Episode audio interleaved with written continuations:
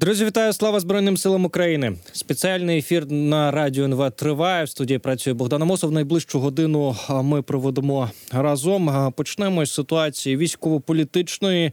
Допомога заходу Україні не припиниться, але вона має бути збільшена насамперед з боку Європейського союзу. Таку заяву зробив канцлер Німеччини Олаф Шольц на з'їзді своєї соціал-демократичної партії.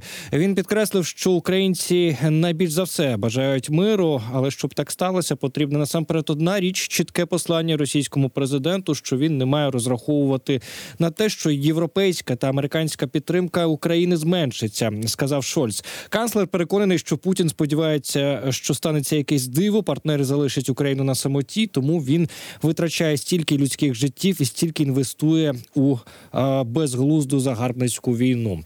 Зараз на зв'язок зі студією Радіо НВ виходить Олексій Мельник, керівник програм зовнішньої політики і міжнародної міжнародної безпеки центру Разумкова. Пане Олексію, вітаємо вас.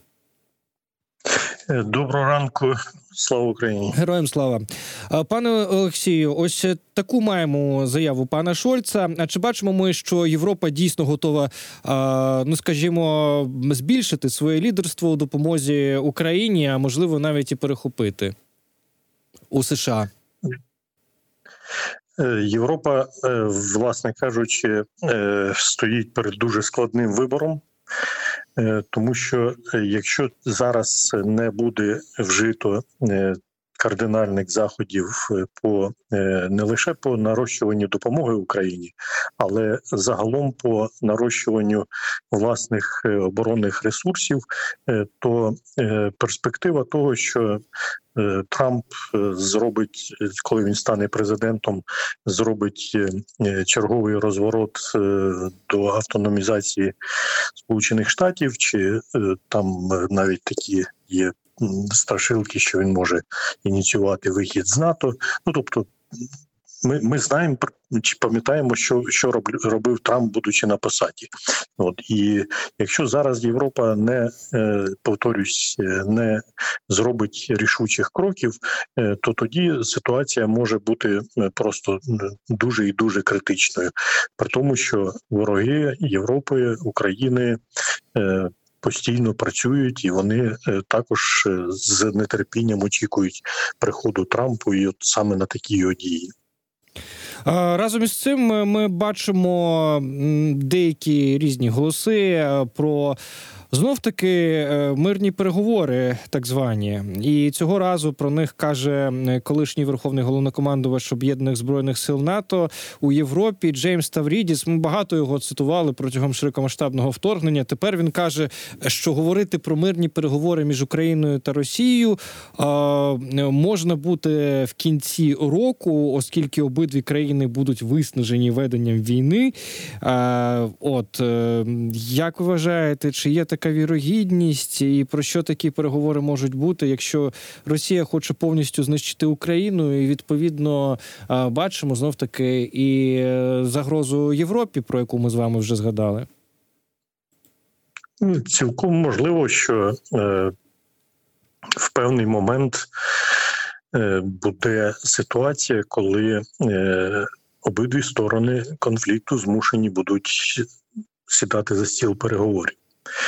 Чи це буде кінець 24-го року, чи це буде 25-й рік, навряд чи навіть Ставрідіс може ну, це прогнозувати. От. Але е, зрозуміло, що ситуація глухого кута е, не влаштовує е, ні українську сторону, ні тим більше Путіна. Тобто для Путіна просто е, сказати, що він сидить в обороні е, на половині тих територій, які він вже задекларував своїми. Е, ну навіть росі, російський народ все одно вибачаюсь, довго хавати це не буде. От. Тому, звичайно, що Путін буде намагатися не просто перехопити ініціативу, а продемонструвати якісь успіхи. Звичайно, в нас зараз, до речі, є непогані вже такі, скажімо, матеріали, які дають підставу для того, щоб прогнозувати, якою може бути майбутня стратегія. Тобто, в нас вже теж є бачення певне того, якою має бути стратегія України на 24 рік, і тому не можна виключати, що через певний період часу, 6-12 місяців, ситуація зміниться настільки, що е, в ідеалі для нас це буде російська ініціатива чи Росі... вимушена російська ініціатива йти на переговори. Ну але також є великий ризик того, що Україна опиниться перед дуже складним вибором. А про яку тоді стратегію на цей рік ідеться? Якщо ну, от, наприклад, ми бачимо, що західні змі знову пишуть про те, що це перехід е, повністю в глуху оборону. А чи це знову певні такі е, дезінформуючі, чи, скажімо так, е, на користь когось такі статті? А чи все ж таки що про щось таке дійсно йдеться?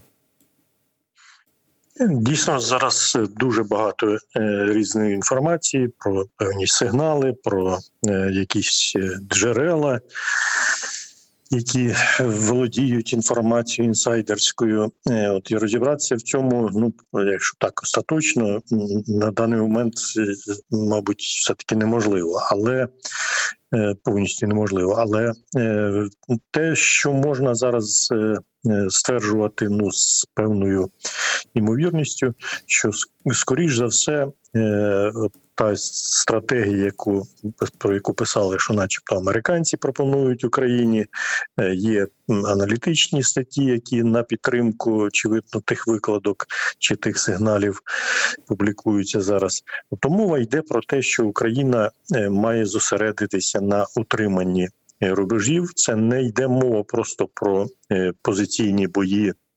Глуху оборону, як ви сказали, це має бути активна оборона, але України об'єктивно зараз немає і в найближчій перспективі не передбачається достатньо ресурсів для того, щоб перейти до активних наступальних дій, щоб не повторити тих помилок, які були зроблені в минулому році. От тому це про переважно оборонні дії з боку України, але це не говорить про те, що це вже такий прогноз виписаний на 12 найближчих місяців, тому що є інша сторона, і ми приблизно уявляємо, що як я вже сказав, що Росія не збирається сидіти сидіти в обороні, і не виключено, що в певний момент може е, змінитися баланс настільки, що Україна зможе повторити на якійсь ділянці, скористатися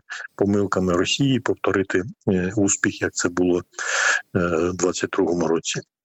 Ну і звісно, все це може бути в тому випадку, якщо в нас буде е, достатньо допомоги від наших партнерів. В Штатах е, ми всю цю історію спостерігаємо вже не один місяць, е, але разом із цим е, Штати звернулися до Греції, аби Греція передала нам допомогу на суму 200 мільйонів доларів в обмін на певні поставки зі Сполучених Штатів. А власне стосовно того, що цікавить саме Грецію, як ми розуміємо, як має нам це допомогти? Ось ця допомога від Греції від на 200 мільйонів доларів? Е, це е, не про, скажімо, не про гроші, це е, скоріш за все балансова вартість тих озброєнь, які є в збройних силах Греції, які можуть бути передані Україні. Натомість вже є повідомлення про номенклатуру озброєння, яку Сполучені Штати готові передати, продати е, Греції. Тобто, е, це взаємовигідна справа заміщення застарілих е, грецьких озброєнь на ту техніку радянського виробництва, яка була закуплена десятки років тому назад, і як яку можна на відміну, наприклад, від при тому, що це все таки радянське виробництво, техніка, все одно на відміну від е, техніки західних зразків, її можна відразу поставляти в Україну, можливо, там з невеликим е, ремонтом, обслуговуванням. От, але наші військовослужбовці для наших військовослужбовців ця техніка знайома, то не потрібна додаткова підготовка. От і цікаво, те, що ну, через два роки, скажімо, це ну воно не нове джерело, але врешті-решт знайшли ще е, одну можливість, хоча б тимчасово вирішити проблему затримки з поставками американського озброєння. А як ми розуміємо, чи є ще якісь можливості таким чином е, залучати допомогу, і скільки ми можемо протриматися, власне, ось на ось таких, от е, такій заміні е, допомоги США? Такі можливості мож очевидно є десь. Ну до прикладу, це були постач- поставки е, снарядів е, з складів південній Кореї. От і я е, не берусь казати чи там підказувати, де це можна шукати. От але безумовно, що десь десь у світі, як ми знаємо, навіть одна із африканських країн нам допомогла. Ну це не можливо не стільки було рішення ініціативи уряду саме тієї країни, скільки якраз посередництво наших партнерів. Головне, щоб наші партнери вирішили для себе ту політичну дилему, е, чи от те, чого зараз вимагаються від адміністрації Байдена, чітко сформувати свою стратегію, чого Сполучені Штати намагаються досягнути в Україні. І тоді, очевидно, якщо е, ця стратегія е, є чітка, що це має бути військова поразка Росії, тоді будуть шукати або е, запаси, які ще не використані, або з власних запасів, тому що е, нікуди для кого не секрет, що велика частина запасів, які тримаються, наприклад, в Європі, це саме для відбиття російської агресії. Як е, чудово сказав е, наш міністр, чому б не відбити цю російську чи не використати це для знищення російської загрози зараз, давши цю зброю українцям. Тут ще цікава така історія е, була стосовно е, військової співпраці Індії та е, Росії. Теж хотів у вас запитати вашу думку. От стало відомо, що нині Індія прагне дистанціюватися від Росії як від свого найбільшого постачальника зброї. Ну і власне. Е, Йдеться про те, що після того, як Росія розпочала е, війну проти нас, це підірвало здатність постачати комплектуючі на запчастини. Е, Для кого це більше плюс, і що це означатиме для наших ворогів? Дійсно, це очевидно, ви посилаєтесь на е, доповідь Стокгольмського інституту дослідження проблем миру Сіпрі. Е, Там дані десь е, за, за минулі роки, але в будь-якому разі ця ситуація зараз лише погіршується, тому що дійсно Росія не може супроводжувати чи забезпечити супровід цієї техніки, обслуговування, в тому числі через санкції, які накладені на Росію, і через неймовірно потреби, які неймовірно зросли для е, власне кажучи, для ведення війни. Е, При цьому Індія е, і раніше намагалася диверсифікувати, тобто десь тримати, скажімо, ну не 50 на 50, але якусь там співрозмірну пропорцію між західним озброєнням і озброєнням російського радянського виробництва. От і тому зараз, коли Індія чітко заявила, що вона утримується від е, укладення довготривалих масштабних контрактів, вона все одно змушена буде, тому що та техніка, яка є в Індії на озброєнні, е, просто так зараз відмовитися від е, російських послуг, від російських запчастин вони не можуть собі дозволити. Тобто, це, співробітництво буде продовжуватись, але тенденція до скорочення вона вже очевидна. Ем, Ще було цікаве, цікава стаття Washington Post. В принципі, вони вказували на очевидні доволі речі, те, що е, Росія поглиблює економічні і дипломатичні зв'язки е, з Китаєм і глобальним півднем, аби е, викликати кину- кинути виклик міжнародному світопорядку. І власне зараз Росія шукає союзників, аби підірвати захід і створити новий світопорядок. Е, Наскільки дійсно велика ось ця загроза від Росії, Китаїв е, і нової вісі зла в якоюсь якоюсь мірою. І наскільки треба цього остерігатися? Наскільки у них є шанси виграти у новій холодній, можливо, не холодній війні?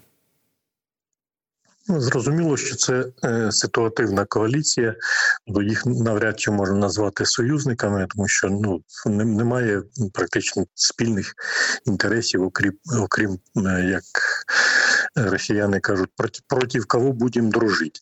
Е, ну і я б, скажімо, там в Росії дійсно ну, Путін же ж там постійно рапортує наскільки чи в скільки разів збільшився об'єм взаємної торгівлі, але от такий буквально, скажімо, приклад, який не має відношення до війни, це те, що сьогодні е, всі практично всі нові автомобілі, які продаються в Росії, китайського виробництва. От і зараз росіяни, скажімо, наповну відчули, що таке, яка різниця, що за різниця між Китай автомобілем китайського виробництва і е, навіть там е, потриманою іномаркою західного зразка. От. Ну це це, власне кажучи, от те, е, що що Росія отримала е, взамін. Ну а Китай, е, це е, я думаю, вам з енергетиками можна було б краще обсудити, хто в цій темі глибоко. От наскільки Китай зараз вдало експлуатує російські проблеми е, з постачанням газу з цієї сілої Сибірі. Е, тобто Китай висмокче з Росії по. От. Ну і це можливо зараз дає якісь тимчасові переваги для е, Росії. А в тривалій перспективі я думаю, що це це провальна політика. От. Ну і в принципі не нам за це переживати. Видання The Times ще вказує те, що країни заходу нині е, дуже дуже сильно стурбовані за свою безпеку через е, Росію. Нарешті вони це зрозуміли. Ну і відповідно. НАТО вони пишуть, доведеться підготуватися до можливих ударів агресора по об'єктах, наприклад, тієї самої Німеччини, коли відповідно може е, початися війна Москви проти альянсу. Наскільки так вірогідний такий варіант е, нападу Росії на НАТО? Ми взагалі про це говоримо. З іншої сторони, е, виходить це ж напад однієї ядерної сили на іншу ядерну силу. Здавалося б, ядерне стримування мало б працювати? Ну, е, на сьогоднішній день е, ми не можемо виключати будь-якого сценарію, тому що е, масштабне вторгнення Росії в 22-му році ну будь-який експерт, який там ем, вчився на підручниках, чи то е, натівських західних, чи на е, древньокитайських, сказав би, що цього робити не варто, і цього не повинно бути. От але це трапилось, е, тому я кажу, нічого не можна виключати. Дійсно, ви правильно зауважили, що конфлікт між двома двома ядерними потугами це може бути остання війна в історії людства. Росія е, прекрасно цим користується. Тобто от ядерний шантаж, це це те, в принципі, що в Росії зараз залишилось, чим вона може реально налякати захід, і на жаль, захід е, дає потроху задньої чи давав до цього. Але в кінці, якщо не помиляюсь, 22-го року були проведені Е, так звані штабні навчання чи там стратегічні ігри в Сполучених Штатах, е, коли вони розбирали цей сценарій, і потім е, президенту Байдену було було запропоновано був запропонований варіант рішень того, що навіть в разі застосування тактичної ядерної зброї Росією Сполучені Штати мають можливість дати відповідь без застосування ядерної зброї, яка нанесе Росії шкоду спів співрозмірну з тим, якби це було із застосуванням ядерної зброї. При цьому відповідь Байдена була, коли йому задали питання, що він сказав, що так цікаво, але я. Остаточне рішення не приймаю, тобто свого роду інтрига і сигнал доволі потужний був посланий Москві. От Тому зараз, скажімо так, е, цей варіант е, не є, не можна повністю виключати, але він не настільки ймовірний, як це було, наприклад, там може рік чи два назад. Ну і ми за останні кілька днів почули неочікувано про територіальні претензії від наших сусідів. Е, Йдеться про представників ультраправих партій Угорщини та Румунії. Лідер, лідер угорської ультраправої партії, яка перекладається як наша батьківщина, заявив про претензії на Закарпаття у випадку, якщо Україна втратить державність. А один із лідерів партії Альянс за об'єднання румунів, е, зокрема, сказав, що хоче анексувати українські території та вийти з НАТО. А що це за тенденція в Європі? Це просто голоси маргіналів. А чи все ж таки ці тенденції треба їх треба остерігатися, якось реагувати на них? Це дійсно, наскільки мені відомо, це маргінальні е, партії. В кожному суспільстві, навіть демократичному, є ці ну, ну, такі представники. Праворадикальні радикальні ультранаціоналісти, так би мовити. Але тут, е, як на мене, е, я думаю, що реакція має бути при, при тому, що не можна ігнорувати такі сигнали, але е, ця реакція все таки має бути всередині цих країн. Я впевнений, більш ніж впевнений, що буде відповідна реакція правоохоронних органів в Румунії е, з Угорщиною. Ну давайте по- по- спостерігаємо, е, тому що я впевнений також, що в угорській конституції чи кримінальному кодексі є відповідна стаття для подібних закликів. А, Пане Олексію, дякуємо вам. Е, Дякуємо за цю розмову. Е, Олексій Мельник був на зв'язку зі студією Радіо НВ, керівник е, програм зовнішньої політики і міжнародної безпеки Центру Разумкова. Е, Обговорили військово-політичні е, питання, е, які нас зараз хвилюють. е, Питання допомоги е, наших е, партнерів, е, наших е, сусідів. Зараз е, прем'єр-міністри Данії е, та Чехії е, е, обговорили потребу е, України в боєприпасах і планують порушити це питання знову під час саміту Європейського союзу. Він нагадаю станеться е, 1 лютого.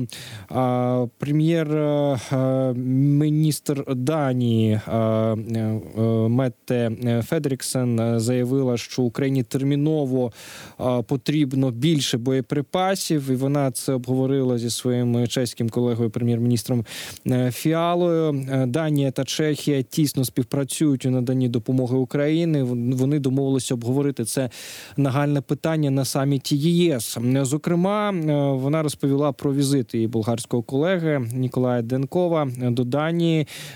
Нещодавно, і за її словами, сторони теж обговорювали війну в Україні, зокрема міграційні питання, енергетику і майбутнє позачергове засідання Європейської ради.